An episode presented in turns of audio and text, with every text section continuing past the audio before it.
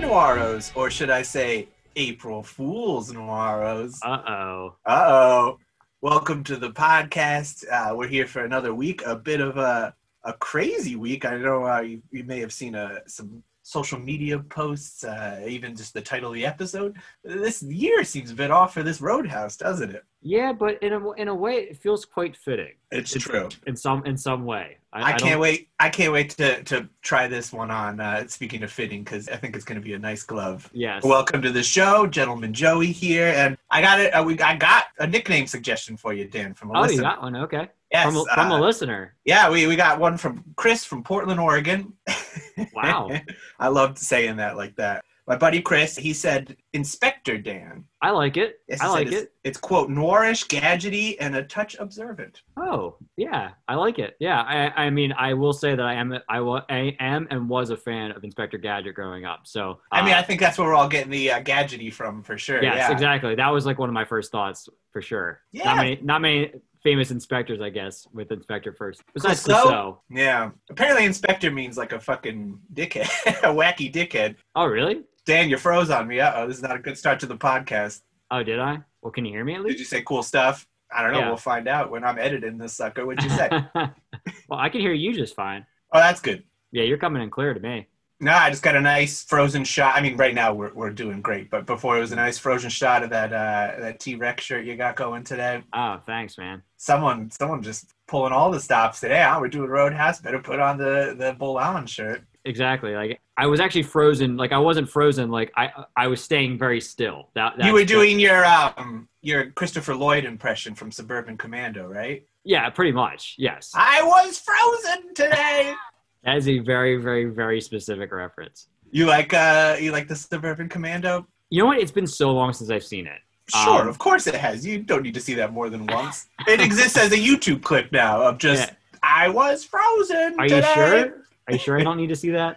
I don't know. I'm pretty sure. well, with all this Space Jam talk, I've I've been thinking about revisiting the original one. Yeah, That's a, You know, that's like, the- one. they got Mad Max in this new Space Jam. Really? Yeah, and and uh, Wonder Woman and uh, some other crazy Warner Brothers properties apparently are allegedly. I don't know if they're hitting the court or they're just have a cameo, but yeah, this this is going to be a weird one for sure. But you know, that's in the spirit of the original Space Jam, which was just insane. I kind of want to see it now through this lens, like seeing it. I mean, obviously now that now a sequel's coming out too, but also just because it's been so long since I've seen it, just to Space see Jam? like yeah, Space Jam, yeah. Okay, I Just don't know to if we see- moved on from uh, Suburban Commando. You know, different lens. Oh, yes. Oh, Uh, sorry. no, Well, I I mean- mean, Maybe maybe they're doing a sequel to Suburban Commando. Maybe somebody needs to. yeah, I'm sure everyone wants to get a, a piece of Hulk Hogan right now. Yeah, either that or a sequel to No Holds Barred. You know, one one or the other. You know what's Either- fun about Hulk Hogan is he had to go on the legal record and saying that uh, Hulk Hogan, the character, has a big penis, but he himself does not. Terry Bollea or whatever the fuck his name is. Amazing. That's all I'll say on because I know he, he's now famously uh, litigious. So you know, Yeah, you gotta. I believe I'm speaking from fact. If not, uh, whoops, uh, that, that's my brain. That's not somebody legal write news. in and, ma- and and fact check. I'm pretty sure that's the case. You don't forget something like that. I was gonna say that's pretty. It's pretty memorable. I'd say.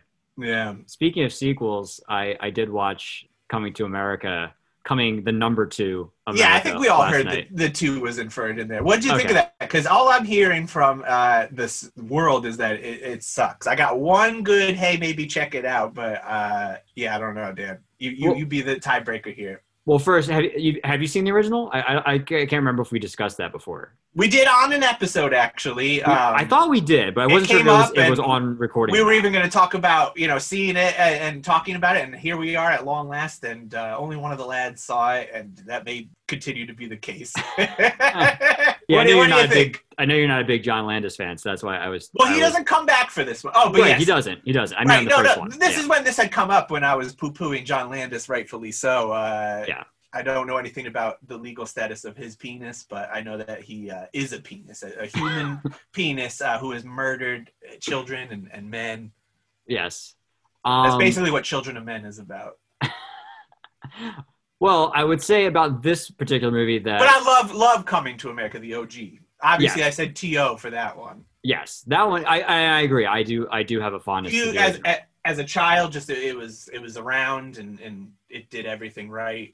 It's a big fun Eddie movie. Murphy fan at the time, and I'm rooting for him now, and that's kind of why I wanted this one to, to work out. And, Me uh, too. I mean, here I we did. go. I did like the Dolomite doc. That the the Yes, the, and it's the same director. biopic. Yeah. Yeah, same director exactly. So I and had a Wesley little Snipes bit. is in this. and I, I- I'm down for new. I'm actually more down for Wesley Snipes now than I have ever been before. Really, Yeah, I will say that I went in with pretty low expectations of it, just because course. it, it, it is a sequel and it's been it is so what long. it is. Yeah, yeah, and I feel like with that in mind, yeah, I, I wasn't that into it. Like I, I feel like they really, and I think about this a lot. Like I think about, I mean, not not that they're perfect movies, but like growing up, I, I think of like you know the way I, I look at sequels is like Wayne's World and Wayne's World Two. Like I I appreciate Wayne's World Two because it's a continuation. Like they don't really rest on a lot of the, the, the same tropes and a lot of the same jokes as the they first do a little movie. bit though.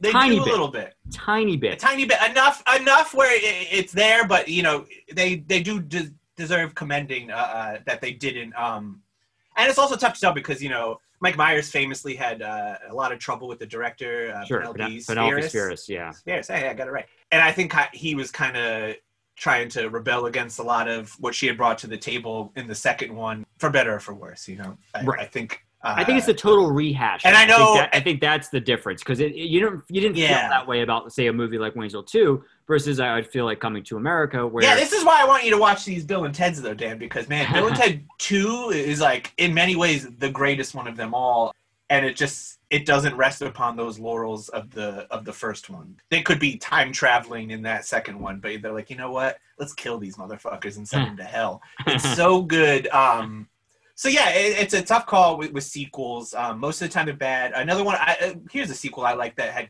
been about as equal time, if not longer, uh, was the Blade Runner sequel, yes, 2049, and that was one that I came in with low expectations about. I love Blade Runner, and I was like, how are they gonna pull this one off? Even though I liked everyone involved, I trusted everyone, but it's just that's it's a tough thing to pull off, and I really think they did it well, but a concept like that is kind of easier to, to do as a sequel than it is to do coming to america definitely. which just is such a complete film and you know in, in many ways so is blade runner you don't really need a sequel but what i liked about that sequel is it was more of an epilogue and it didn't seem Yeah. like uh, coming to america was like let's close this chapter Um, who knows maybe they're probably trying to do coming three america for all we know yeah, it could be. did they leave some seeds open for a, a threequel on that one I mean, I I guess. do you have I- anything nice to say about it there's, there's a good uh, review question hmm. Uh, eh. I, I wow okay yeah it's it's tough because it's like li- like you mentioned it, it's i think everything that worked about the first one they basically just tried to do the same type of inversions where it's like they kind of mess with the stories a little bit but essentially it's like the same movie so it's like yeah it, it, it- to an extent. I mean, obviously there's a lot of differences, but I, I, I just I would have appreciated if they just tried to make it its own different plot line, not resting too far on the original. Just saying like, oh, we're just going to keep kind of rehashing because they they actually use multiple same jokes that that were used. I in heard the about first that. one, Yeah, and they and they use many clips from the first one in the the film. So they actually like did full on like, hey, we're telling you the story and we're just using the movie from. for- Clips from the first one, so like yeah. I- it I- sounds I'm like not it was necessarily less of an saying- opportunity of like, hey, wow, guys, I really came up with a great idea for a sequel. Like, can you believe it? And more of just like someone came to them and said, hey, would you do a sequel? And then they were sort of forced to to build around that and with old foundation. It sounds like you know, Yeah, no confidence in themselves and what they could bring. You know, that, that's the kind of the laziest writing. You know, and who knows? It could have been production notes that pushed it in this direction, but definitely just the worst kind of storytelling where it's just here's everything you loved the first time around. It's like I got that movie. I'm not even a big Star Wars guy, but you know what they did with Empire, I think is like the standard of just how to subvert expectations and do your own thing. You know, right. Yeah, I, I definitely, like I said, I went in with not like a high expectation. Uh, Did I like? Was it okay to and watch? I feel like you're Yeah. the right right person to ask because you know we have a threshold for schlock. We Yeah. can have fun. You know, I mean, we're doing fucking Roadhouse today. Hey, folks. Yeah. Yeah. And there, Um, well, and there was a lot of cameos and like a lot of like famous actors, which was interesting. And they had Yeah. like a there was a lot of dance and singing numbers, um, Sure. more than the first one, which is which was Are interesting. they in mostly in Africa this time around?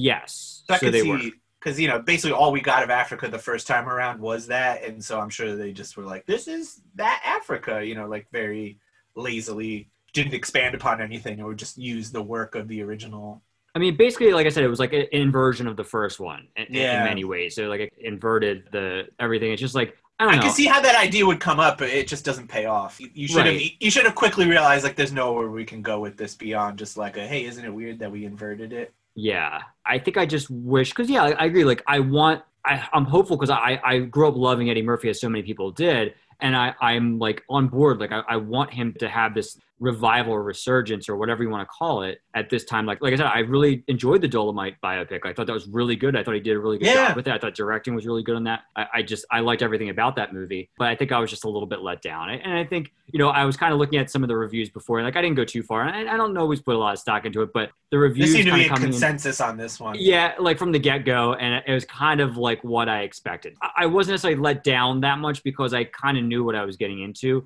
and yeah, and it was it was entertaining. Like I, I I would say I'd give it that. Like your expectations, I think, with a sequel for a movie like this has to be pretty Probably you know, as managed, low you know what as I mean? the like as the dirt, I would say.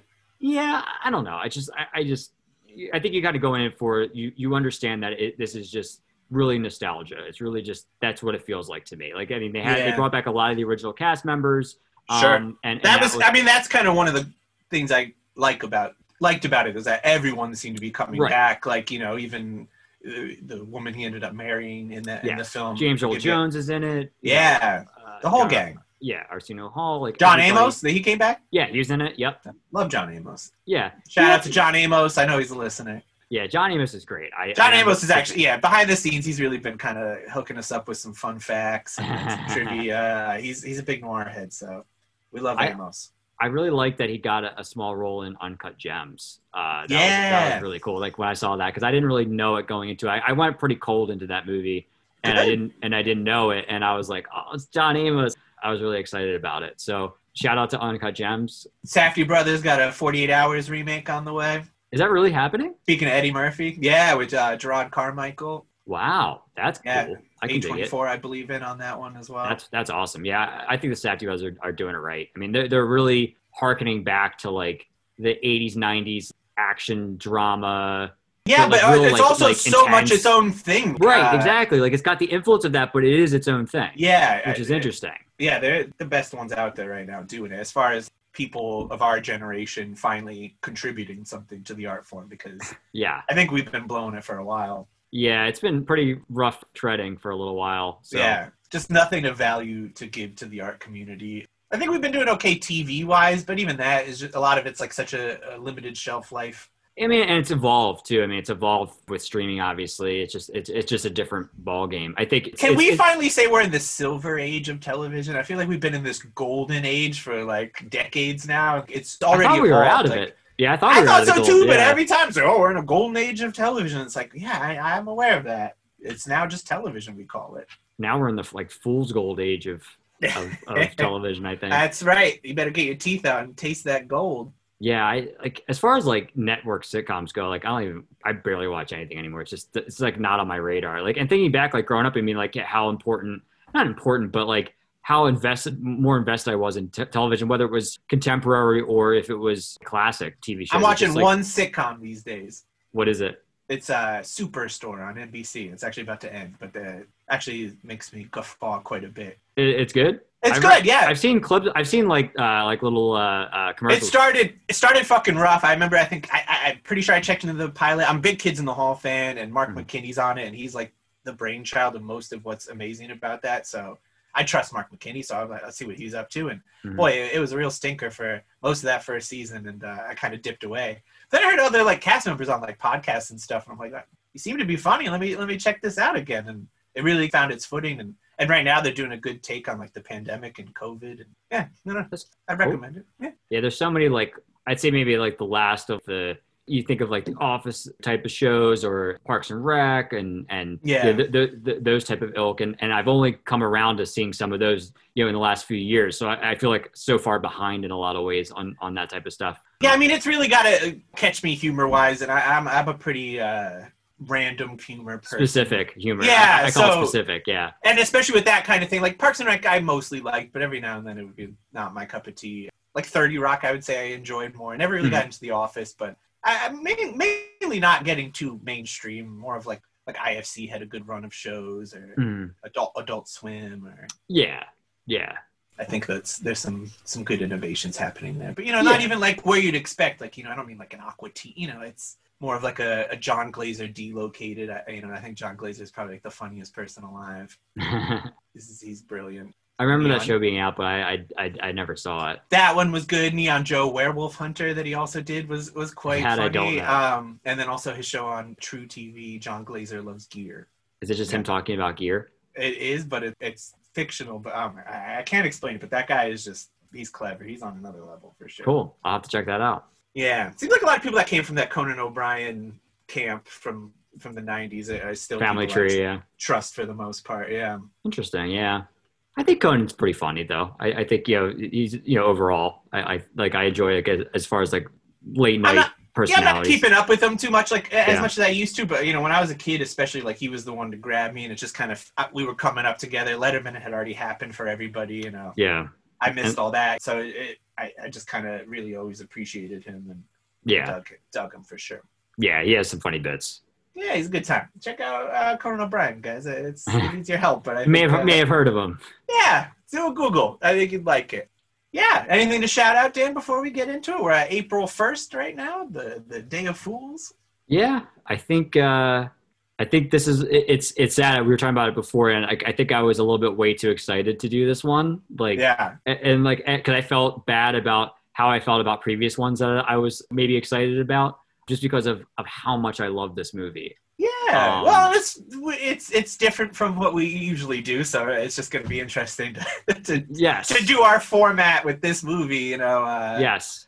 You want to talk some jalopies, Dan? There's some good ones in it. Oh yeah. I, I mean this. I mean, there's so much to say about this movie. All right, I- hold I- on, Dan. I gotta, I gotta give a shout out because tomorrow, April Okay. second, I, I gotta, I have a thing to promote on Sludge People, the record label I, I run. Uh, we have the co-ed EP, debut EP, available on streaming services and as a tape. Heck yeah! Pretty proud of that one. So just want to Awesome. suggest that to our to our listeners if you like some uh, some rockin' rollickin' music. Get some tapes. You know, Get some tapes. We'd love it. I'd appreciate it. check out the site. Maybe buy some other tapes. Get a whole mess of tapes. It's true. I say I why made- not? I made the site, so I actually will say, hey, go go check out the site. It's good. Yeah, good little website. That's all I gotta say. I'm not trying to digress too much. I did just edit our uh, pickup on South Street episode where it's like a half hour before we get into it. So, I and we know we, you know, especially with Roadhouse, we might even have a whole new listenership. Who knows? was gonna say that this this could be like the the watershed moment for us. I don't know. Oh, Dan, you ju- you just said Woodershed. I had to call it out. I mean, It was great. It was delightful. thank you. I try. It's success. I, I try to I try to bring my uh my area dialect into the uh Absolutely, Into we the appreciate the regional flavor yeah that you've given us. Welcome to to Roadhouse. yes. And I, I will say that I was uh, I've seen this movie a million times, and I last night watching it again, I was really trying to contextualize it within film noir because I, I really want to. Did you? Good for you. I did, because I mean, like I said, 'cause I, I've seen it so many times that like I could really feel like, and, and I don't know if, if you could feel the same way, but I could feel like I, I could take such a step back from it just because I'm so familiar with the movie that like you know knowing that we were going to talk about it, I was thinking, well, i are, is there anything maybe film noirish about this film, whether intentional or unintentional? Is And I this the think most there is. comfortable you felt since Detour? You think? Hmm. because this was like this and out of the past for me are just like the "Ah, all right let's let's just relax and enjoy the show guys Exactly. Yeah, I I felt that. I mean, I'd have passed to a degree too. I mean, I've seen that. yeah You know, a Oh, lot I- I too. de- yeah. detour for myself um, Yeah. and, Gu- and gun crazy also was a, yes. was a nice Yes. easy ride But yeah, this one, but I feel like this one probably makes the most rounds on TV. So Yeah. as far as like movie channels and so forth. So like even when i I am mean not that's making kind of where it, between that and video rentals where it found its success because this was not a hit when it came out at No. all this was um Swayze's follow-up to Dirty Dancing, and he was hoping to to ride that wave, and uh, he wouldn't get to catch a wave until Point Break. well there I Thank mean you. that that's a great one. And I do and I do I do love Point Break. Um we'll we'll do that some other time. Um in, in a way, that's kind of more film noir too. yeah, Uh, I would say with so. some But bank I, robberies. but I think there is some elements, and I, I think we'll Oh, absolutely. we'll get to it. And and and I think it's kind of interesting to look at it that lens because obviously, I mean, it's it's really an action movie. I mean, that's o- obviously at its core what it is. But there are lots of elements, and and I- I'm going to try to point them out as we we go along. I guess of things that I maybe noticed this time around, thinking it through that lens. I think that's really what I was trying to get towards on this view because, like I said, I've seen it so many times. It's still enjoyable. I mean, we got a drifter. drifter guy just dr- drifted and showing into town. I mean, sure, he's kind of called upon, but you know, he still Sure. drifts his way into town. Shows up in also like when, when he gets called from New York and he's like, "All right, I'll, I'll come work for you. I'll head to Missouri." He's like there in two seconds. There's no traveling to it or anything like that. He's just all of a sudden he's just there. Like blink. Most movies, you'd be like, "All right, let's get a little road trip going. Maybe Yeah. you follow a line down a map or something like that." But it's like, ah, it's the next town over. It's nothing. No, I think the director Rowdy Harrington knew that You really gotta this movie. sit for sit for a minute when you deliver uh, Sir Rowdy's name, the Yes. director.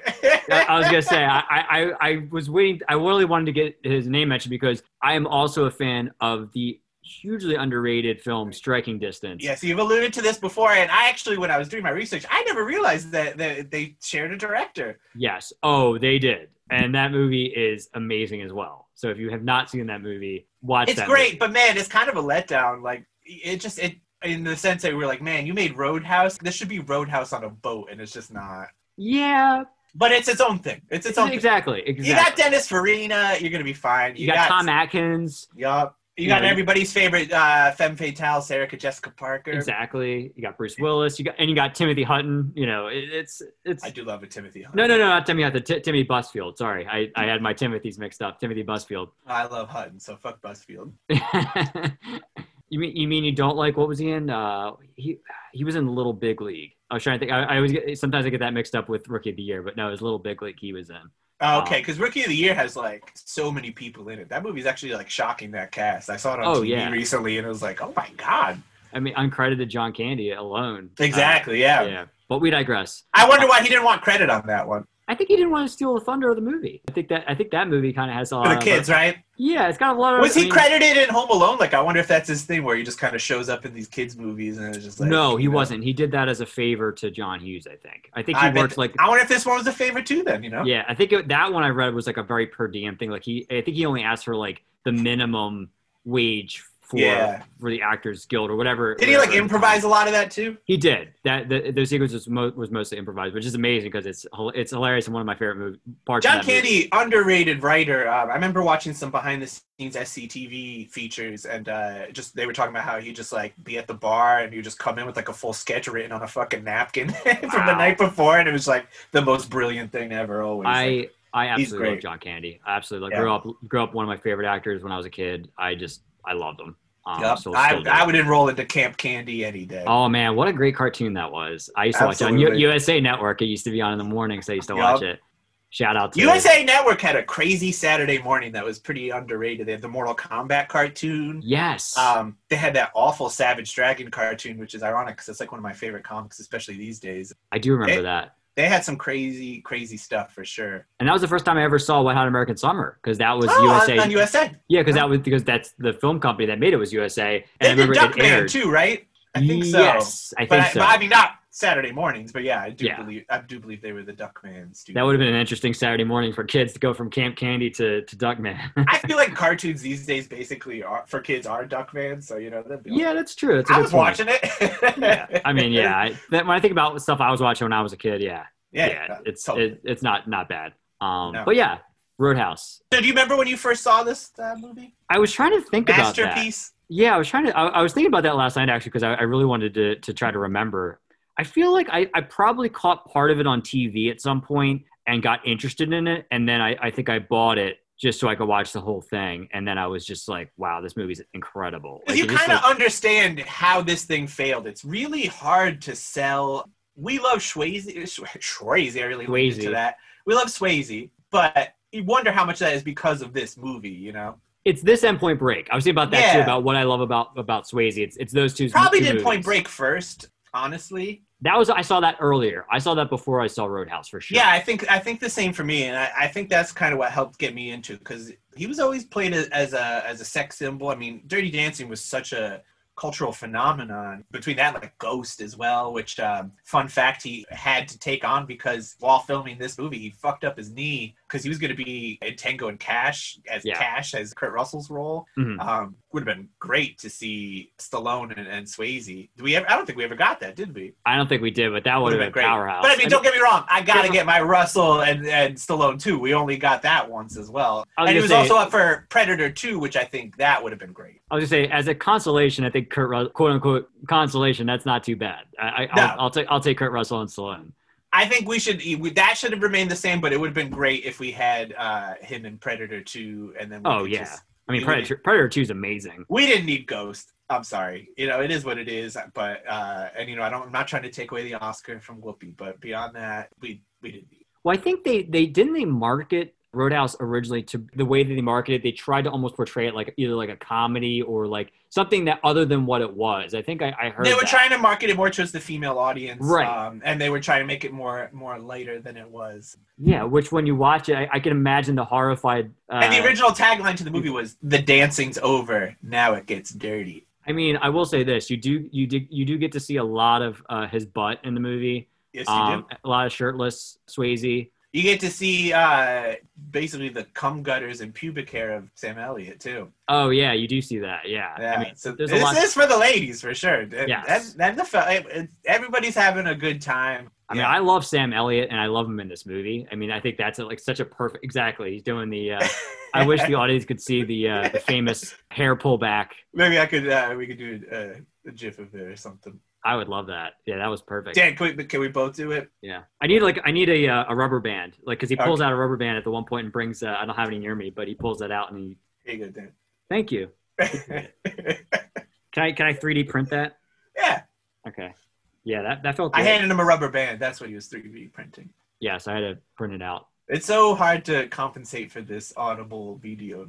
Yeah, but when we're it's doing just it. You and me, a couple old pals, just looking at each other, talking to each other. Well, you know, we get it. Yeah.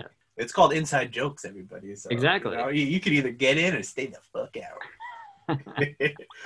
but yeah, man, I, everyone got like hurt on this movie. Everyone's doing their own stunts for the most part. Swayze did like 90% of his stunts, other than the stuff where you're just like, yeah, you can't do that. But the stunts are awesome. They're I, all I- amazing. I love them. They were trained by Benny the Jet Urquidez. Forgive me for butchering that. And he was a holder of nine black belts in nine different disciplines. Yeah. Wow. And he actually believed in Swayze's ability so much that he said that he should become a competitive kickboxer. He said, "You got the goods." I mean, he when you look at him in the movie, he kind of does. Like, I mean, like I know it's a movie, but like he, like he's pretty. Like I, I love the way they play the character. Like I love the way Absolutely. they, they build it up and. Well, and he's it's such a like, you natural. I don't mean, know. he has that background in dancing.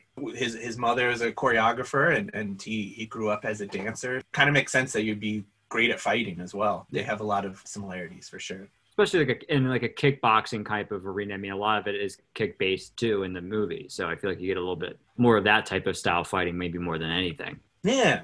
A lot of the characters' names were actually taken from Wild West personalities, uh, which is something I learned in my research. That's a good time. Yes, I, d- I did know that. Yep, Wade Wade Garrett would be Pat Garrett. Doc. Doc is Doc Holliday. And uh, so Doc was played by Kelly Lynch, but I saw Annette Benning was originally cast as that role, which I would've might have s- preferred. that would have been so weird though. I know, but I, could see like n- zero chemistry between the two of them. Like I It's- just what chemistry did he have with Kelly Lynch? She's a she's This a is door- true. She's a doorknob, man. She is so, so dull. Talk about someone who just really got lucky with uh, having any kind of career whatsoever. I, she's just I'm sure she's a very very nice person, but she uh, just doesn't doesn't speak to me with her acting abilities. yeah, I, I agree that I, I you know that said I, I I don't think that the chemistry between the two of them was good either. But I'm saying that I don't think Annette Benning would have been much better.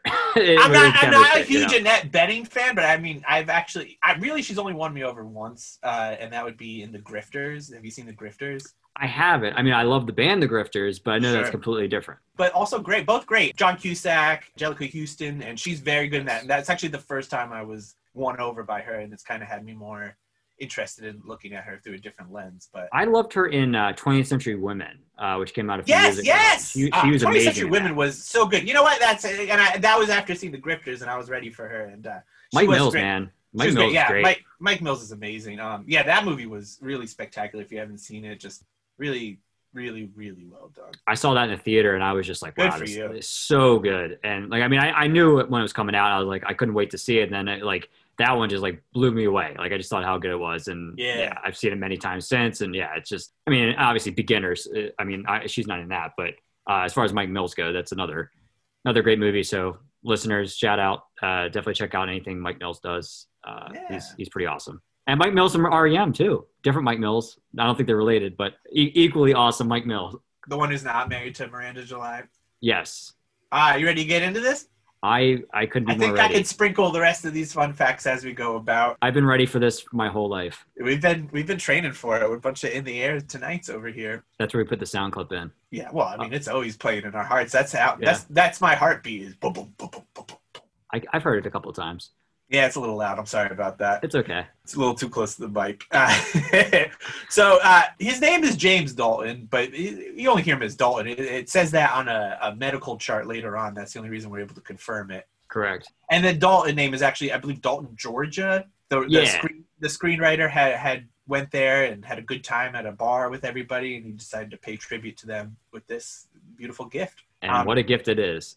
So Dalton is what's known as a cooler. When things get a little too hot at these uh, these nightclubs, fights break out. He comes there to cool it down. He's a bit of a bouncer, you would say, kind of like the bouncer. He's like the manager of the bouncers. You know, he kind of Yeah. like he's got like the, the guy that oversees the the bouncers. Yes, And there's Yeah. a culture to it, which is, I, I it- part. I mean, there's so many levels to this movie, but I love that it, there's this network of coolers that exist in Yeah. the world, and they all know each other. Like they like Exactly. they, they heard of everybody. They in the in the the bar the dive bar circuit. Like it's, it's yep. a known And, and thing. basically, you just kind of yeah, you're working somewhere until you've successfully cooled it down. You know, You- you're checking the temperature each night, and you go, ooh, not yet, still 90 Yep. degrees over.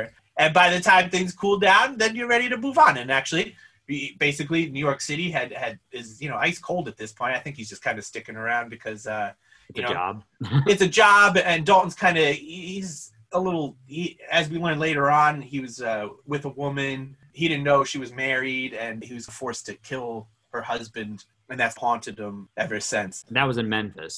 yeah that was in memphis Yeah. and so he's just been laying low in new york still doing his thing he can't dalton good to dalton he can't help himself but he's, he's just a little little moodier than previously known upon as the movie develops, you, you know you do notice that there is this this whole methodology to what he does. Whether it's just, I mean, we'll get into it, but buying the car, do, doing certain things, and you see it because uh, when we're first introduced to the character, you're seeing him in in the bar, and you see all the guys around. They've all got the uniforms on at the place. They're all doing stuff, and you see the place is very respectable. And Yep. I, I don't want to give it away- get too far ahead, but that's what eventually happens to the place that he goes. The Double Deuce is like you see like you see the end of, of his work being done. You could get that sense, like you said, that it seemed like it kind of he kind of cooled everything down where he was at. And I feel like he probably was ready to, to make a change. I mean, he was obviously absolutely getting money thrown at him He's by probably just uh, waiting for the right the right, Right. job you know uh, Kevin, you know Kevin Tighes throwing all this money at him. so how ca- how can you resist? And you know he's very much in a place in his life where he can dictate the rules and, and let him know I expect this and I run the show.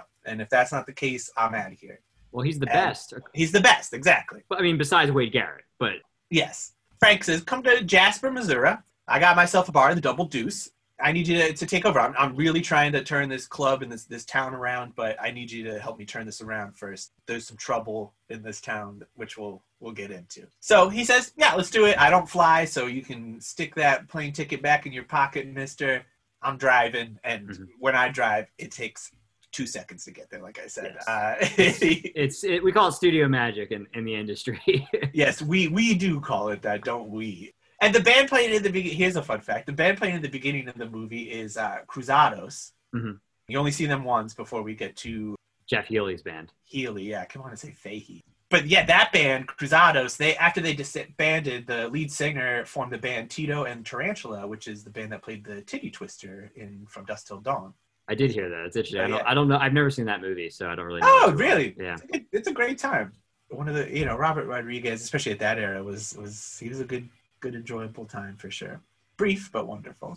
Yes. so Dalton's now in Jasper, and he's looking for a a place to stay. And he gets on the the local farm, which is owned by Emmett. One of my favorite characters in the entire movie. Emmett's a great time. I Uh, lo- he- he's great, just great, like old time he's fun, got the- like got just those jokes. hooks, Yeah. got the the hay bale, and just joking around with them. And yeah, he, he's he's a, a very nice guy, and he's got a great place despite the lack of air conditioning and, and TV and Mhm. something else was missing. Well, you but you get the sense that like as as time goes on, I mean, you know, we find out more about Dalton and his past throughout the film. But one of the things is, I mean, he majored in philosophy. He's got this more of this kind of Zen to him that you kind of start to see a little bit, even though the, yeah. you know, there's this other, it's like this duality between the Zen and then the uh, the fighting that you know eventually occurs throughout the film. But again, more, this, I know you, we're trying to make the case for for Noir here, but he's really more of like a samurai.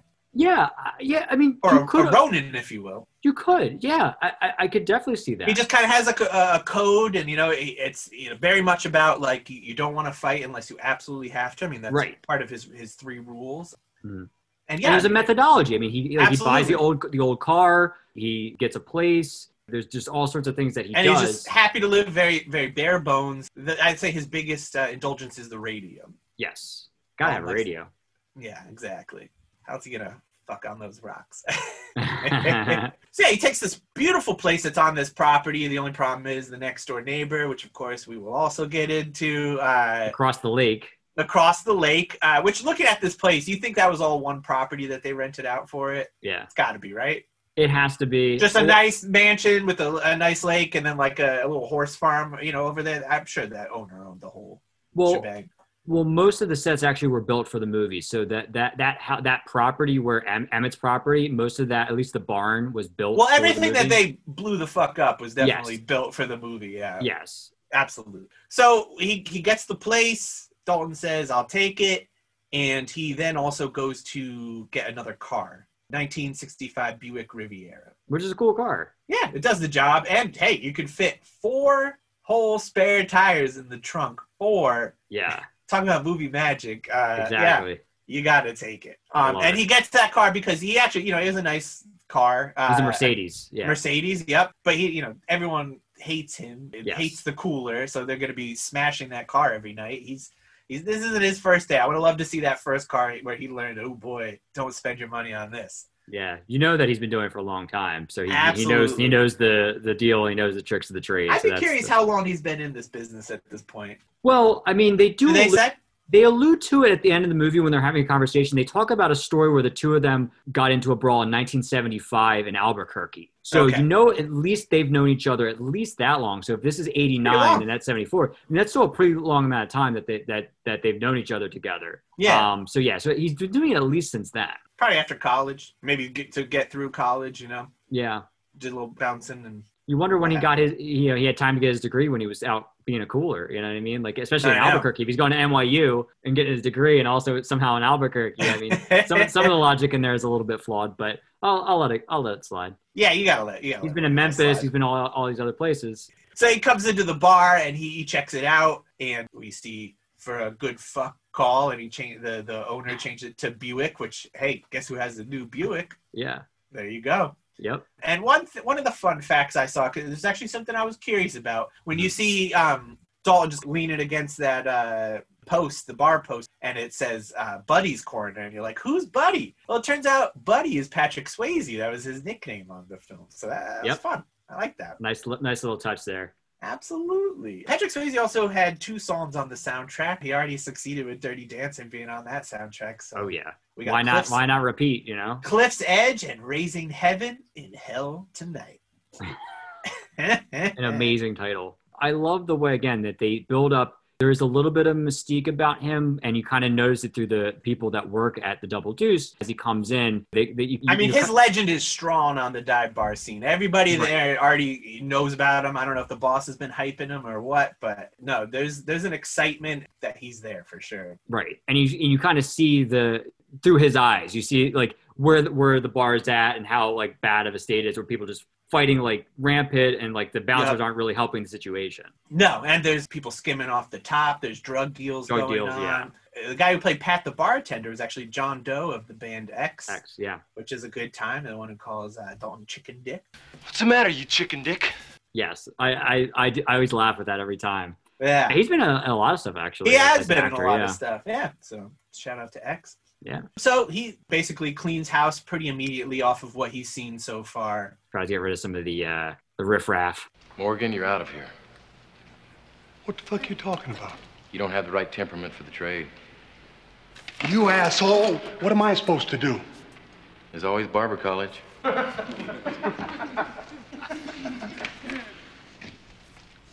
you're a dead man. You're out too. We're selling booze here, not drugs.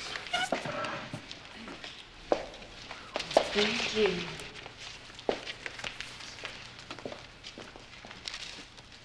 Anybody else here dealing?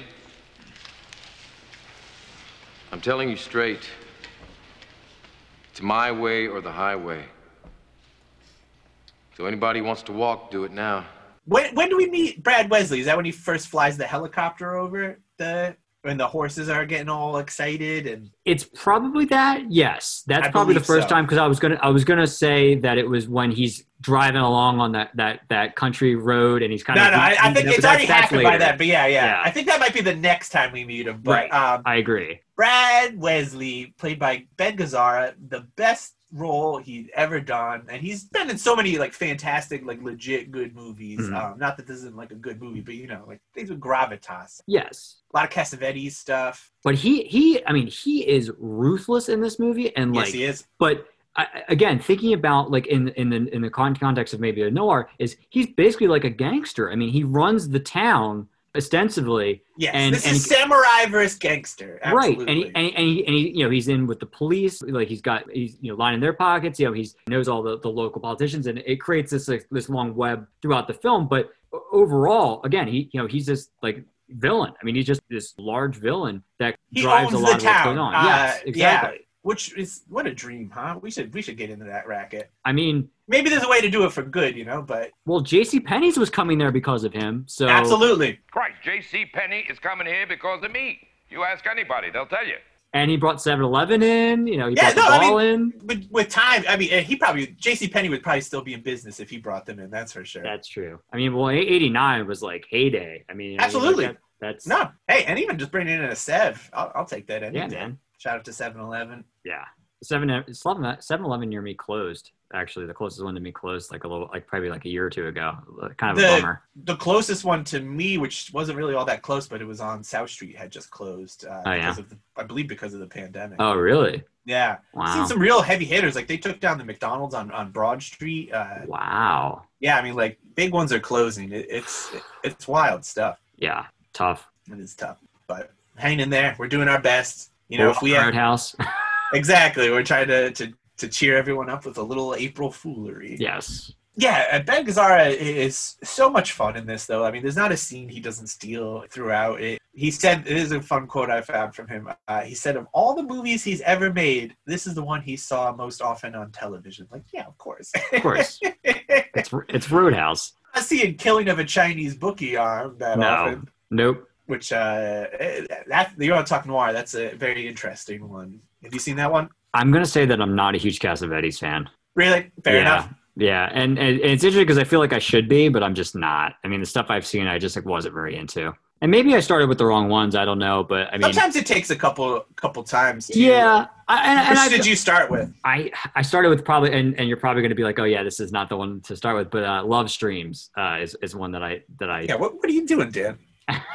I I I I actually couldn't get through all of it. I, I of was course not. yeah, I was not into it. I feel like I saw another one and I can't remember what it is now. But yeah, I mean that's happened for me too. Like I mean I was a pretty and, and I'll I'll admit this. Isn't that one called like a woman under the influence? Isn't that what it's called? There is one, yeah. I, I haven't Yeah, that seen one's that good. one. I will admit that I was pretty like I'd say lukewarm is Alfred Hitchcock. Like as much as people you know revere him, and, and over time I've grown to love and appreciate his film. So yeah, sometimes it does take time. Yeah, but Like, what I, I was like, the first Hitchcock did you watch? Like, Um, I think it was probably North by Northwest or Vertigo. okay, okay. I was So- wondering if it'd be one of those later ones, No, no, I, I you know I mean I- based I, off think- of what you said about Cassavetes.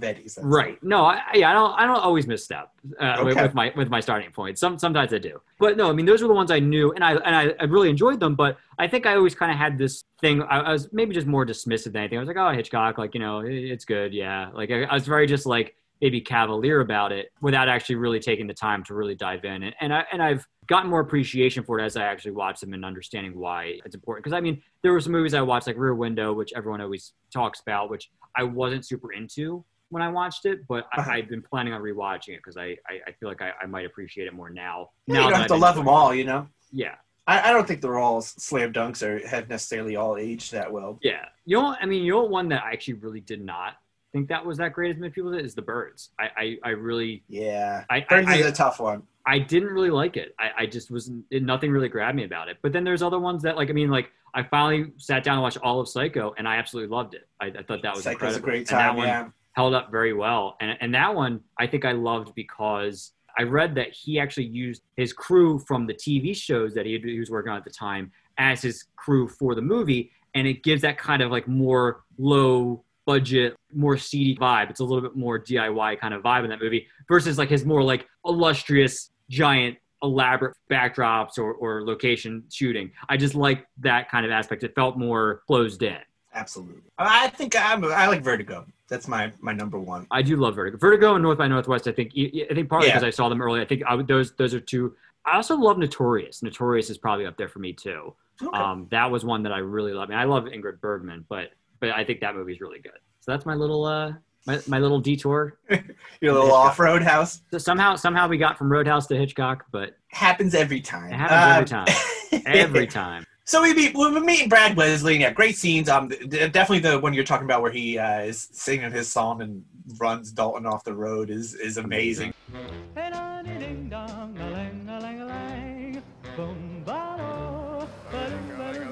All life could be a dream if you would take me up to paradise up above. If you would tell me that I'm the only one that you love, life could be a dream, sweetheart. Every time I look at you, something is on my mind. If you do what I want you to, baby, we'd be so fine. Shaboom, shaboom. Shaboom. La la la la la la la la la. Shaboom. Like Yeah. he's just doing his thing. He's got a monster truck. He's flying a helicopter. He's He just owns the town, man. Yeah. having a good time in his playhouse that is his town. And g- God bless him. Do what you got to do. Well, we But- come we come to find out that I mean he's basically stealing money from all of everybody in the town, like all the business owners. And, and I so mean, he's forth. got someone even that works at the Double Deuce that's skimming a little bit off the top. And, and when Dalton tries to fire him, that's when we have a, a lot of trouble coming in. the uh, nephew to his only sister. Exactly. I know uh, I know everything about this. I am I am so locked in on this movie, Joey. so he sends some of his men to the double deuce things start to get a little more violent i, I think that first scene is the one where you have the guy with the, the toe knife right Yeah, so things start to escalate because not only like simultaneously he's kind of showing interest in in the doc, which we come to find well out he that- gets sent because he gets in one of these altercations that he Right. suffers a knife wound and that's when we meet the doc Right. Yes, because and that's because at the fight was was a result of him firing his Ben Gazzara's nephew, and they were trying to basically like muscle him back into a job again with these henchmen of the gangster in the owner of the Double Deuce's office, and try to muscle his way, and he gets cut with a knife, and then that's where like the budding romance starts between the doc and and Dalton. But that, as we come to find out, is a is another driver for why everything keeps boiling over and escalating in this feud is that Ben Gazzara is in, was in love with the doc and has Yes. been. So that creates a lot more of uh, some personal attention that he gives to Dalton.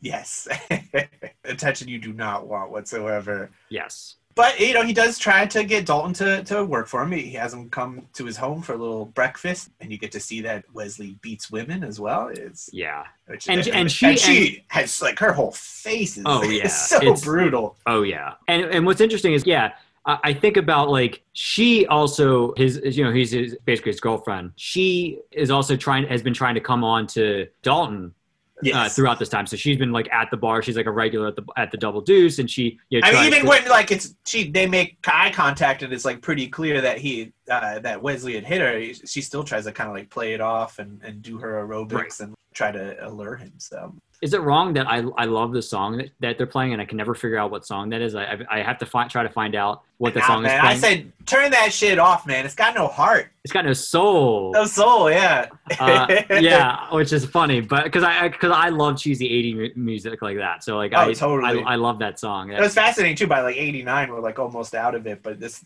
manages to really feel like an '80s movie, despite being on sure. the halfway out the door at this point. yeah. Stalton says, "I don't want to work for you, man." But again, Kinda this is had- like a very this is a very like noir kind of thing. It's like this gangster. He's like trying to say, "Hey, come on my side with me, and we'll get you in, get you in good." And he's like, "Nah, I'm never, I'm never working for you." And he says, "But I know all about that you killed someone in Memphis, Yeah, and that you claimed self-defense at the trial, and that's you later find out is that uh, that woman's husband that he was involved with." yes. I don't know if you want to give away the method yet uh, in which he killed him, uh, as we come to find out and becomes important later. No, we will get to that when Okay. we're ready. One when of my we're ready favorite To, sequences of the movie. when we're ready to clear our throats for that moment, we'll, Yes. we'll go for it. Mm. Ahem, indeed. Uh, so Wesley at this point he's like, all right, man, then you want a war, you're gonna get a war. And he goes after people in the town. He's ramping up bar uh, fights. He's taking on, uh, trying to get stop their liquor flow as well. Yes. And around this time when the liquor flow is uh, being interfered with, that's when we get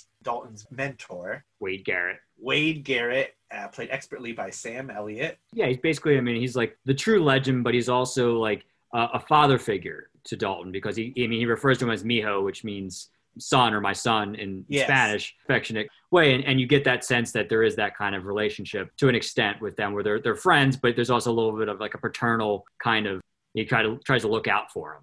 You know, Throwing down the gauntlet, Dan. Who do you think is the more powerful, stronger, better fighter, Patrick Swayze or Sam Elliott? Because in that scene when he comes to his rescue, Swayze's taking on all those guys. They got him held down. He's getting beat up, and it's Sam Elliott comes in and he fights every single one of them.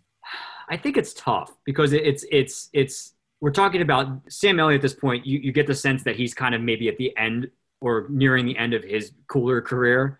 I don't know Um, about that. I mean, I think he's in maybe a His little knees, past his the knees are prime. shot. His knees are shot, man. People are kicking him in the knees. Of course, they're shot. But they were shot before this. They were shot before, but it's he's still getting it done. And also, you know what? He doesn't have to kill anybody.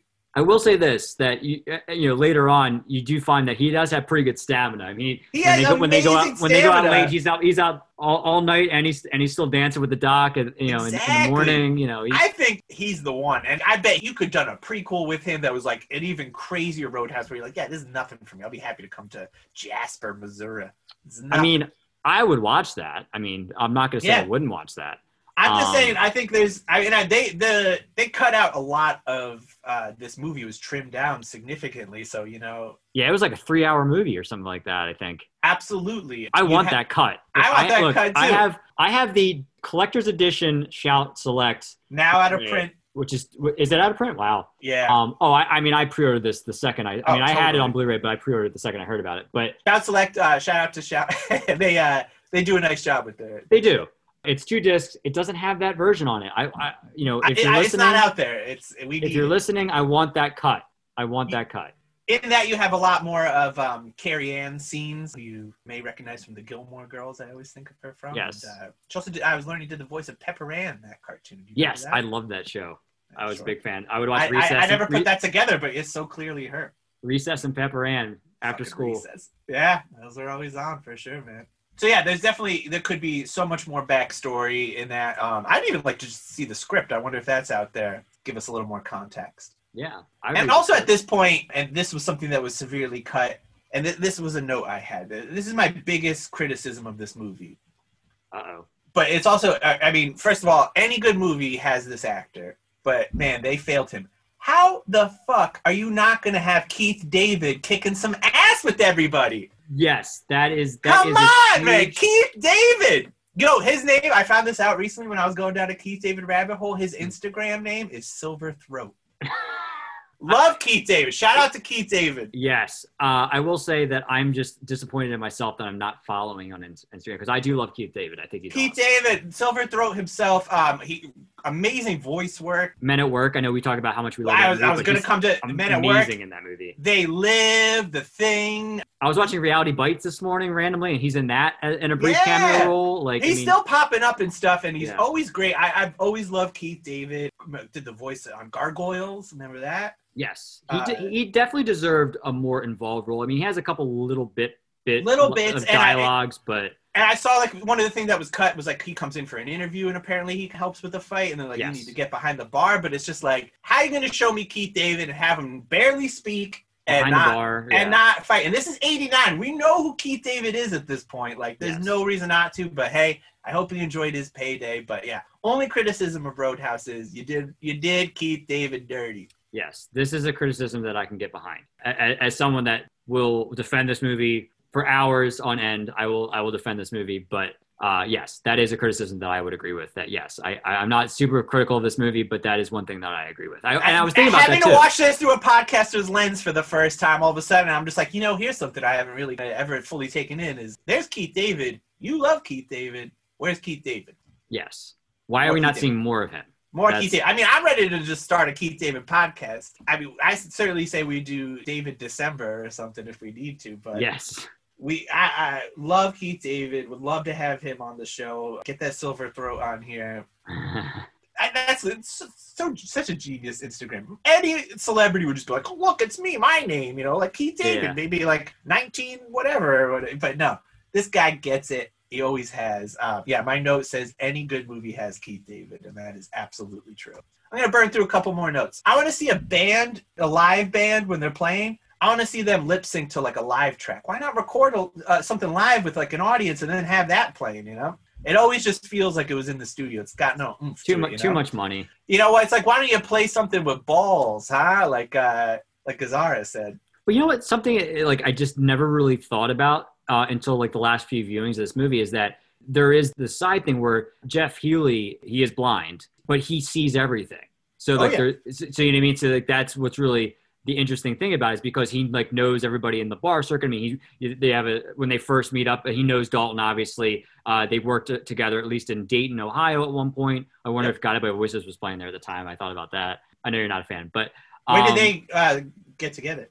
Gotta by Voices? Yeah. Um, they got together originally in the mid '80s. They they were like a bar band at first, and they made a few records in the late '80s, and then were like, "All right, we're done." And then they decided to At come back. first they're still a bar band. What are you talking about? I mean, yes, they still are, but I'm saying like exclusively just like in the Dayton area. Like they were just very like a local band. Gotcha. Um, so yeah, so Jeff Healy, they, they him and his band, they, they all know Dalton. And throughout the film, you know, he's the guy that kind of like knows everything. Is kind of like this guy that's telling Dalton like throughout the film, not necessarily like a narrator, but a guy that is telling him what's going on and kinda Catches him up, seeing- fills him in, like, yeah, right, here's seeing here's the beyond- deal. Yeah, seeing beyond what maybe Dalton can see, what's in front of him. Well, you know, and like like you said, they have a history, so he's like, "Yo, Dalton, I know what you're looking for. I know what you like. Here's the stats of this place. Don't worry. Yeah, I I I see everything." Watch out! I heard you've been hanging out with with the doc. You got to watch out. But also, he t- you know he buckles under pressure because uh, when Ben Gazzara does say, "Hey Elvis, play something with balls," he totally plays something, you know. So Because he's there to rock, man. he's not there to rock. He should have been like, "No, man." Dalton says no. All he did was create that whole thing, get old girl dancing on the table, starting trouble. Maybe he knew, like maybe he knew that that it was going to come no matter what. So like he had to, he, he had to. Well, al- also like because he knew that it was a tense situation, so he thought maybe music would help. You know what I mean? Like Maybe he just didn't recognize who was speaking, you know. And he's like, "Oh, who said that? Is that the owner?" I think he did. I think he. I think he, I think, I Gazzara think does have such a specific voice and, and Yeah. cadence to him for sure. that that fight. No scene one is having as good a time as he is in this movie for sure. I, I don't know if we're necessarily there yet, but that fight scene is kind of amazing. Where, where he stages, yeah, we're definitely not there yet, but where he kind of stages a fight essentially. But yeah, we'll we'll get there. There's a lot to this movie. All right, my one one more note. Who do you think's been hyping uh, Dalton up as bigger? Good question. I think it's just his legend. I think it's just the, the amount of stuff that he's done in his career. They people just m- obviously make that assumption that he's like this like real like huge Tall guy, tale. Yeah. which he's not. Yeah, which he's not. I mean, the but dude, you know, the if anyone was dude, telling the story, I'd be like, oh my God, you think this guy would be huge, but he's just a little guy. Yeah. I mean, especially you see him come up against all shapes and sizes, and he just looks like an ant so many times. It's it's it's really great. Well, he does say the, the great line in one of the one of the fight scenes. I think when he when he's uh, when he first drags people out when when the doc comes to visit him, and he says like you smash, a, you know, it doesn't matter how big a guy is if he smashes his knee, he'll uh, he'll fall right down. He said I forget the exact line, but he'll drop to his knees or something like that. Give me the biggest guy in the world. You smash his knee, he'll drop like a stone.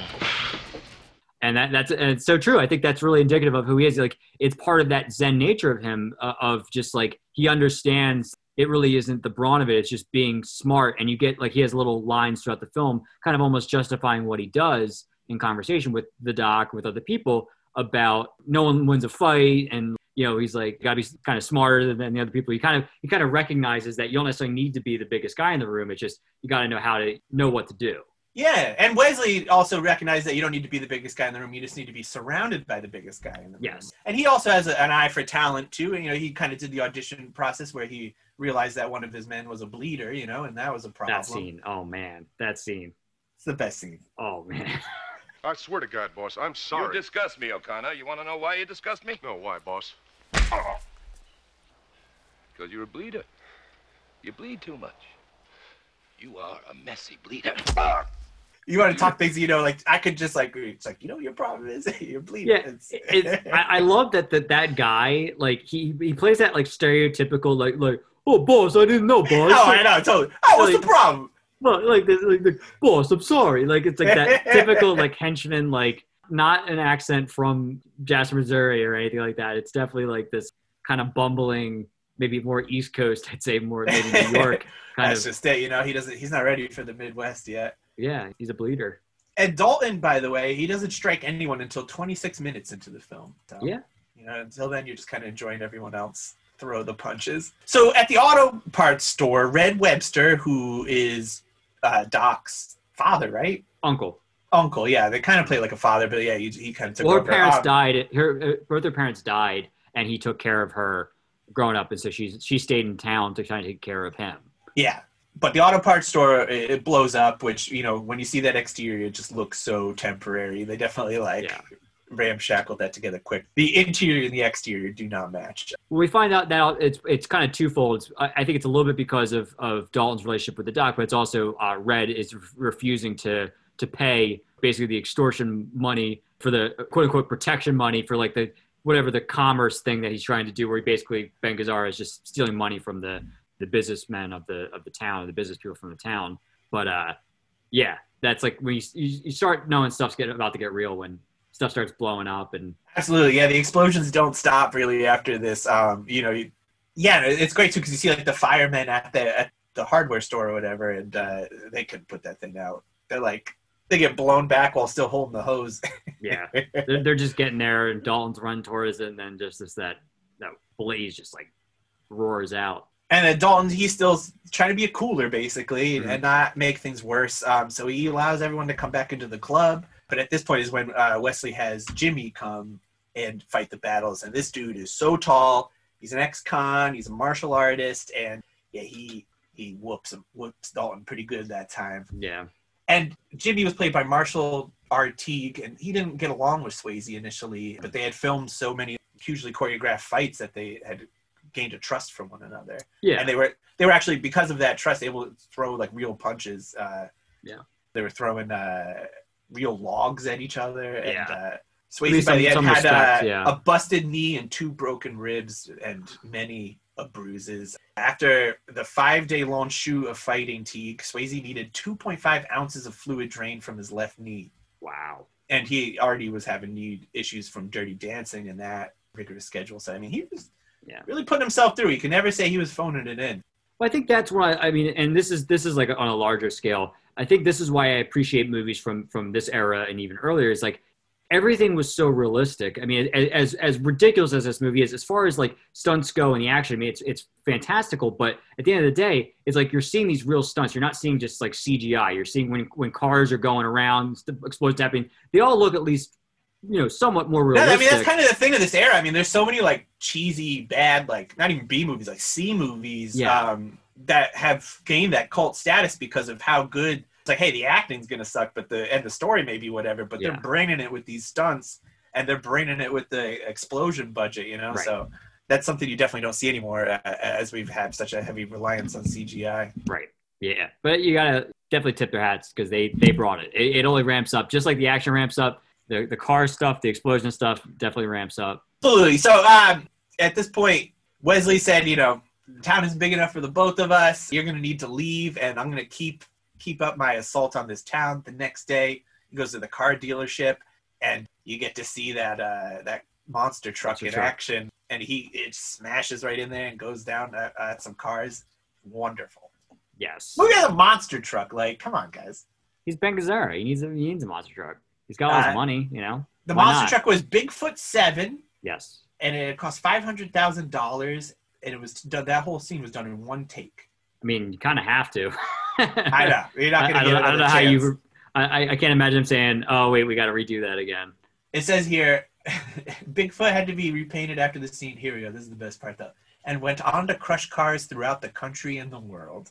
Yes. So if you were worried about the status of uh, Bigfoot, seven li- or it five lived or on. whatever, Yes, and also a lot of people were, were kind of storming the set uh, because this was after Dirty Dancing, and, and Patrick Swayze was just such a hunk. There's a lot of like ladies popping up After him, throughout yeah. the set. You know, like when he's in the river after the the big fight coming up, there was some women in a raft that had sailed by, and yeah, then there was like an extra plane, a waitress that was like staring at Swayze the whole time. And Yeah. it was just he's, he's Swayze, you know. we all could not get enough of him. To this I I can't. I can't. I, have they already fucked at this point? Have- Yes, they have. Yeah. Okay. Yeah. So I mean they're that just- and that scene is is pretty unreal too. I mean, like yes.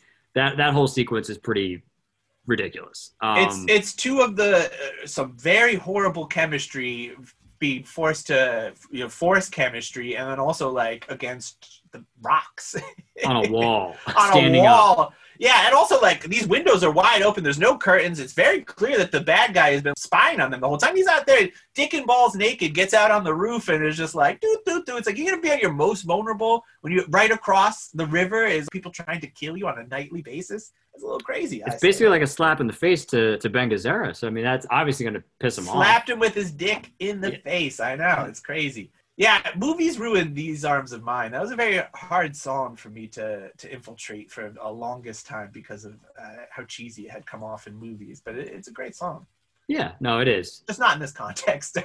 Well, I, I like in the beginning of it where like he puts on it's like a lot like almost like not punky, but it's like a like a faster song. And he Bullets, goes- I sold my soul to rock and roll, and I think he when he was he was tested out. I think he was gonna he would have been happy to have sex to that song. I Because think he's he- mm, like, you like it? She's like, uh and he's like, yeah, all right, I guess not. But I think he, he, the fact that he even brought it to the table was just like, this is gonna be a good time. But she was looking for something a little more sensual, you know. Yeah, I can That's see more that. like a second or third date song to to have sex to. I think at that point they probably had been on a couple dates. I guess at that point, it's Yeah, but probably I like think two- I well, I just mean by date, I mean penis and vagina. Dan. oh okay, yes, all right. the, the layman's date. Thank you for clarifying. You're welcome. Um, and these are mine was actually uh, the love scene in Dirty Dancing too, so they double dipped with this one. Do you think Swayze uh, said that, or like, do you think he was the one that suggested it, or I, maybe he was even like, "Look, I guess we can put it on the soundtrack, but I'm getting two songs on myself, so yeah, yeah, maybe that was the deal. Yeah, that's what you get." And then I, I believe it's after this point, then you get uh, the Emmett fire. a at- at the little ways farm. down, a little ways down.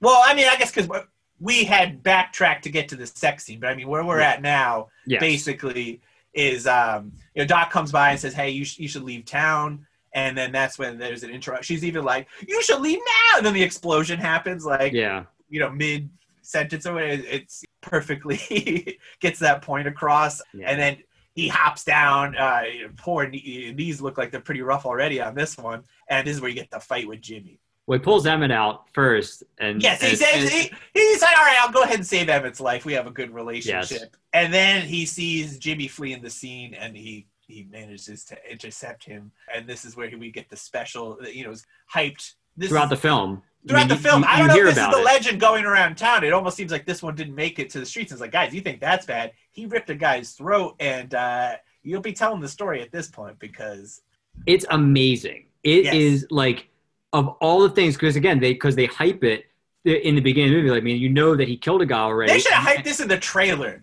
Yes, It they should have been should've, on the, on absolutely. the on the poster, like, see a man's throat ripped. You know, Well, I mean, I don't think they want if they're trying to market it to the ladies. I don't, I don't think that's going to be a selling point. Say by watch, the watch soft, sensual hands of Patrick Swayze.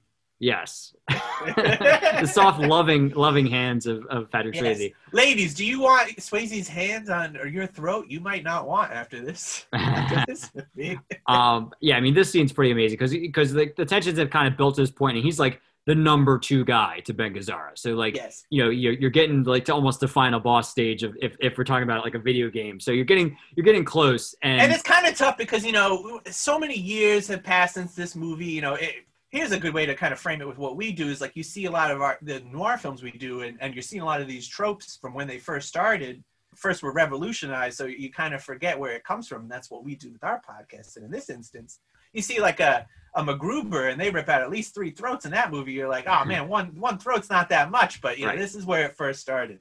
I mean, I mean, it's a little graphic. I mean, you know, Have you especially seen 'cause, like, MacGruber, Dan? I have not. Please watch MacGruber. It's actually one of the low key like underrated funniest movies of the last like decade or so. I've heard that. I've heard that. and that's uh, good for me, yeah. especially if you love Roadhouse, I mean, it's got that same love in this one. And yes, I will spoil it. Three throats are ripped. Ah, well, I guess now I need to see it because I mean, I this is probably one of my favorite parts of the entire movie in Roadhouse is is this this whole fight scene. But yes, I mean, when it gets down to the the end of it, and when the, the doc is running down and she sees what's about to take place, and then he does it, and you see like the kind of like what did I just do kind of look on on Patrick Swayze's face too, where you like he's gone full, he's gone all in you know something he's been Yeah. trying to, to silence this was uh, one of those like original movies where you were showing someone who like was having a conflict and was really trying to like not be that person that they used to be and then of course right. they can't help themselves and that's what gets us uh, saved at the end of the day but Well, I Swayze mean- is the first to kill this is the first murder you know Yes. Megazar is just scaring people Swayze gets first blood or Yes. first throat if you will and I love that like at the end like he I guess at first I should mention that he it's very similar to the initial story about him rip, killing the guy in Memphis is he ripped the guy's throat out because he was at gunpoint and this happens again because it, it escalates to the point where Jimmy pulls out a gun on him and that's why it gets down to Yeah, and Jimmy had already overpowered him once before. Um, Yeah. You know, it- it's definitely a, a survival thing for right. sure. they're pretty Um, equally matched uh, the two of them as, He is a- in fighting Marshall Teague, uh, who played Jimmy once again, uh, he told a story where he took his mother to the premiere of the movie, and uh, during the fight, when he says the line, Oh, no. "I used to fuck guys like you in prison," his mother jumped up and proudly shouted, "That's my boy." I knew, I knew that. I did hear that. I, I, I was, I was afraid of that. I, I also love that you know when he's done it, he like he has that moment, and then he like looks across the lake, and then he, he grabs the body, and then like throws him into the lake. and says, Yeah, and it says- his throatless body is just Yeah. floating through. and he yells, he yells over. To, he's like Wesley. What's that? Wesley. Oh my god, it's so good. Like all of a sudden, you're basically just like in a Rambo movie. Exactly. And they did w- one fight around 71 times. I'm not sure if it was this one, and it took five days. So I think at this point it's like it's the, the, the toothpaste was out of the, out of the tube. You know what I mean? Like I mean you, you, you, Absolutely. you cannot you cannot go back from that. I mean once once you take take a guy's life, especially a guy so close to to Ben Gazzara, you knew that it was only going to get worse from there. absolutely. And also, one thing you could hear on the the compound, there's like a weird background noise, like a, s- a shrieking noise that you Mhm. can hear, uh, and that's actually peacocks. Oh, I didn't Um, know that. yeah, they were infam- infamously used as living alarms uh, in the uh, Turkish prison. Oh, Yes, and you can see why because they make a very distinctive noise. Yeah. that you're just like interesting. Um, yes. yeah so at this point he, he's going he goes nuts but doc doesn't like what she saw she can't really get into a throat rip so she leaves and wesley the next day he calls dalton and he says look either wade or doc is going to get killed I'll flip a flipping- coin. i'm flipping a coin and good luck and so dalton he thinks it's doc that he's going after and she's fine she's checking x-rays He's not going to kill her. I mean, like, because because you know what I mean? Because like, because we already i think by this point we already know that he's like into her oh yeah, we know that he's Yeah. loved her for a long time. So yeah, Right. I, I I think that's one thing that you're just like, come on, Swayze, you got to know. You- You got to Exactly. know what's happening. But he's blinded by love. I get it. I get it. So then we we find out that uh, Wade is the one who he was going after, but He he gets- he gets roughed up. gets roughed up, but you know he survived because he's Yep. badass. And what are you gonna do? Damn Elliot. Absolutely. but he leaves him there at the bar by Yes. himself and goes to get the docs because he basically like, you know what, I give up. We're done. Now he could see that Ben Gazzara is like crazy. So he's just like, I'm out. Let's just- Well, let's yeah, go. and, he, and he's got the knife where it says it was tails too. Well, that comes back later. So, so basically, what happens is, uh, I guess, rush through it. But basically, what happens is he's still alive when he leaves him. When he leaves the Yeah. bar, he goes to get the doc, and the doc says, "No, like you're awful and vicious. You just ripped the guy's throat out. I'm not going anywhere with you." So then Yeah. he goes back to the double deuce, and then that's where we find out. Well, it looks like he's just kind of laying drunk on the bar, but he was actually stabbed, and there was a note that it was tails. It's, yeah. So Ah. he grabs the knife and he uh, he heads after Wesley Yes. And, and what, a, what another great scene in this film film with when, his uh, good car. with his good car. He, yeah, he takes his good car and he puts the pedal down with the knife. And it's like, Yes! it's charging at the mansion, and he got all of his henchmen out there with guns. And it's just like, oh, and it does a man. nice flip and everything. yeah, and it's, it's so beautifully good. shot. It's so good. so good. They Um, just like don't they don't make them like that anymore. Like that that type of like awesome action just like does not exist. and he takes down the henchman. You know, he's already ripped her throat, so he is in the zone. Plus, you know, his his friend is dead. Oh, he's out for blood now. He's out for yeah, blood. yeah. I mean, he's go, he, he systematically goes one by one and, and gets through all the other henchmen throughout the house, takes care of all of them. Yep. And so he, ba- you know, he's basically ready to finish Wesley. He's he's uh he's the winner, but he's he decided against it. He's trying to be a better man. He had he had the he had like the the uh, the throat He had, grabbing. the, yep, he had his he had a specific. Every time you see his hand go, that specific throat grab. Oh my god! And again, I will say, watch MacGruber because you will see that uh, Okay. hand come back. It's lovely. Well, he shows that he shows a little bit of mercy. Like he shows that he's Yes. trying to change his ways, and he know he knows that through like they were still having this kind of brutal fight, which honestly was ridiculous. I mean, I, I like through the, through the struggle, like he gets shot. In the, uh, Dalton gets shot in the arm. So, Yes. but still, it's like come on, him versus Ben Gazzara, like he should win pretty easily. I know. And you know, Ben Gazzara, they even show him like he's worried. Like he's like, oh god, I could see that he's coming for me. and Yeah, I'm losing my my muscle. Like I am fucked. yeah. I mean, come on. Like I feel like he, he wins pretty easily, but yeah, they struggle for a bit, and then he's about to to to pick up his gun as Dalton Wesley walks is, away. yeah, and Dalton walks away, Yeah. and then you get uh, Red, Emmett, Pete, and Frank. They they go ahead and take matters into their hands and like, look, if we're taking over this town, we're taking it over completely. This is and our they- town. Yeah, don't you forget it. Get it? Yep. So they they go ahead and uh, they murder him, and that's that's pretty much it. Do you think that's a fitting end? I mean, besides you know, besides the whole you know n- naked swimming sequence at, at the end to, to the Jeff Healy so- song, do you think that's a, a fitting ending to what takes place? Like what takes place with you know in the context of the movie? Like, do you think like that the, like the town kind of getting was- their shots yeah in. was that the resolve that you wanted versus maybe Patrick Swayze just killing the guy? I didn't need Patrick Swayze to kill him. I think he Okay. he, he had done enough. I mean, I, I something needed to happen for sure, and and Yes. it did. So it's o- it's ultimately okay, but um, He needed to go down. We, you he know, needed you to know, go down. And he I like needed that to the go down. town took him down. I like that the town kind of Yeah. finally stood up for themselves after Yes. cowering down for this man and, and allowing him to just completely win over their town Yeah. through illicit means. Um, but yeah, I think that's a nice ending for sure. And then uh, them all kind of throwing their hands up. Oh, I didn't see anything when the, when the Yeah. police arrive. Exactly. Uh, I um, didn't- you, you see anything? Nope. for once, finally, someone pulls that move, and it's not for evil. Yeah. Uh, well, obviously, when you look at it, at the state that Ben Gazzara is in, it blasted it into a, a glass uh, table, and he's just got blood completely all over. Like, imagine coming to that scene and just being and all these guys standing around. You're like, something happened here. All I Like, know is whoever was doing the sweeping on the set of Roadhouse, I hope they got paid well because oh yeah, a lot there's of so stuff, much shards and broken props that, yeah, a lot of mess. A lot Patrick of mess in this movie. Swayze knee drainage that probably needed mopping. Yes, there was a lot of. There's Uh, Patrick Swayze's knee just leaking all over the place. Like, come on, Swayze, would you wrap that thing up? come on, man. How many times have I told you? I'm not going to tell you again. And both Patrick Swayze and Ben Gazzara died of pancreatic cancer, which is Yeah. a, Awful. a sad coincidence. Yeah. We, we miss them both. Yes. Uh, they should still be making movies with us. With There was a us. Roadhouse too. Yeah, we would love to to, Yes. to do that. There was a Roadhouse too. It almost involved Swayze, but he backed out. Uh, it sounds like rightfully so. probably smartly. Yes. I don't think we're going to be covering that one, but April Fools will be over after this episode, and we are actually going to do the Roadhouse we promised the first time around. So you didn't watch it for nothing if you watched it.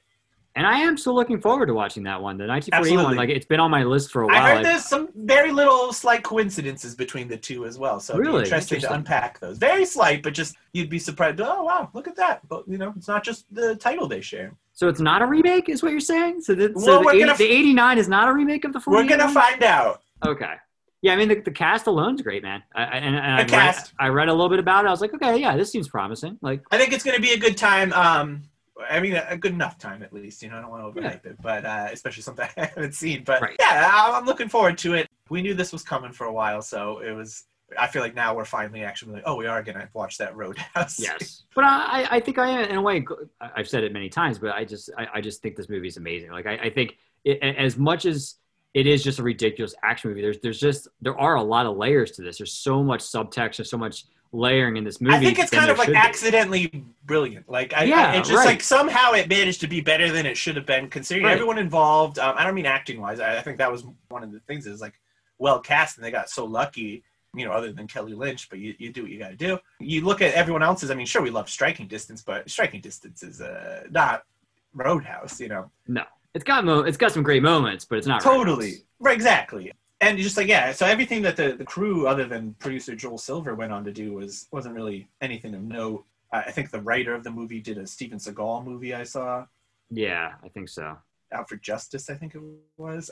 Yeah, so, I mean, you get what you get, but it was fun to take this little, little, little, uh, detour, if you will. Yes. No, I wish it I, was- can we ever say detour again without not thinking of the movie? I, I don't think so. Probably. I think not. we like before we did the podcast, maybe, but at this point, it's just like all I ever think about. But yeah, it was nice to do this. We we, we realized that April Fools was going to be a Thursday this year, and it, it seemed like a, a worthwhile thing to do. So I don't. I'm Mm. we not have a sure. mutual love for Roadhouse. So do you have any kind of favorite April Fools things that happened in your life? Uh, one that comes to mind that I always liked was uh, I remember one time Jeopardy and Wheel of Fortune switched hosts for the day. really, Yeah, that was kind of cool. I like like That's cool. gentle April Fools. You know, like I don't want too much yeah, like I a like serious. pranks, you yeah. know, anything like that. I'm not uh, not necessarily that. I mean, it's it's not really anything like funny, but I have a really good friend, longtime friend that was born. Her birthday is April 1st, so I every time I think of April 1st, I think of that. It's not a funny I- April I don't like Fool's that Day at all, thing. Dan. No, I know. I didn't. Think I it feel was like you just April fooled me with uh, getting hype on that story. I'm like, oh, what do you got? Oh, it's a Yeah. friend. What's That- your friend's name? Uh, her name is Erin. Happy birthday, Aaron. Yes. I Happy hope you're- birthday. Hope you like this episode we made for you. it's all for you. The whole shebang. Yep. But yeah, no, I, I can't really think of any like. I think I feel like my dad al- would always try to get. My dad always tries tries to like play jokes on me all the time. So I feel like I, I'm trying to remember if like he did one like really good one, but I, I- nothing's coming to mind at the moment. But he's always tried to play it. But I, I feel like I just I just know better. So like I, I, tem- I tend to not like I don't I don't really go too far with with it just because I just know I've known him my whole life, so I know how he is. But yeah, I can't think of any like real specifics.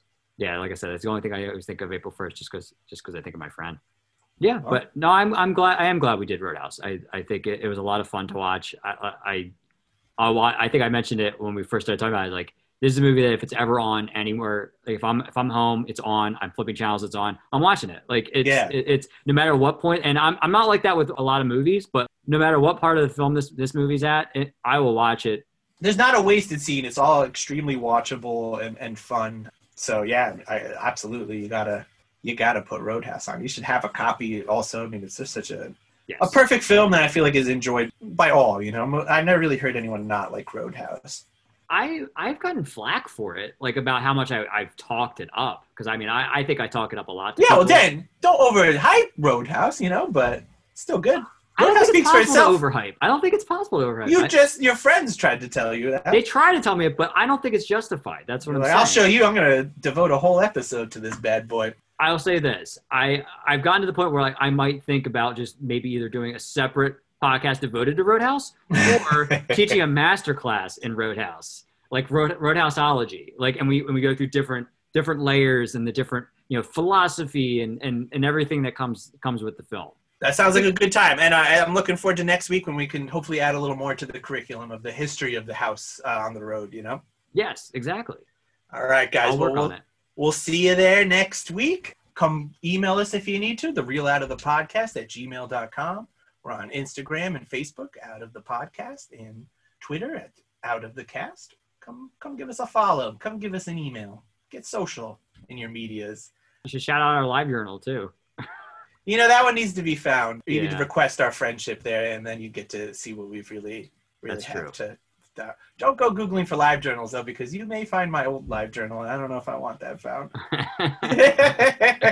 but uh, otherwise, I say thank you for checking in. It was great to see you guys, and here's the crime. Here's the crime. When the night comes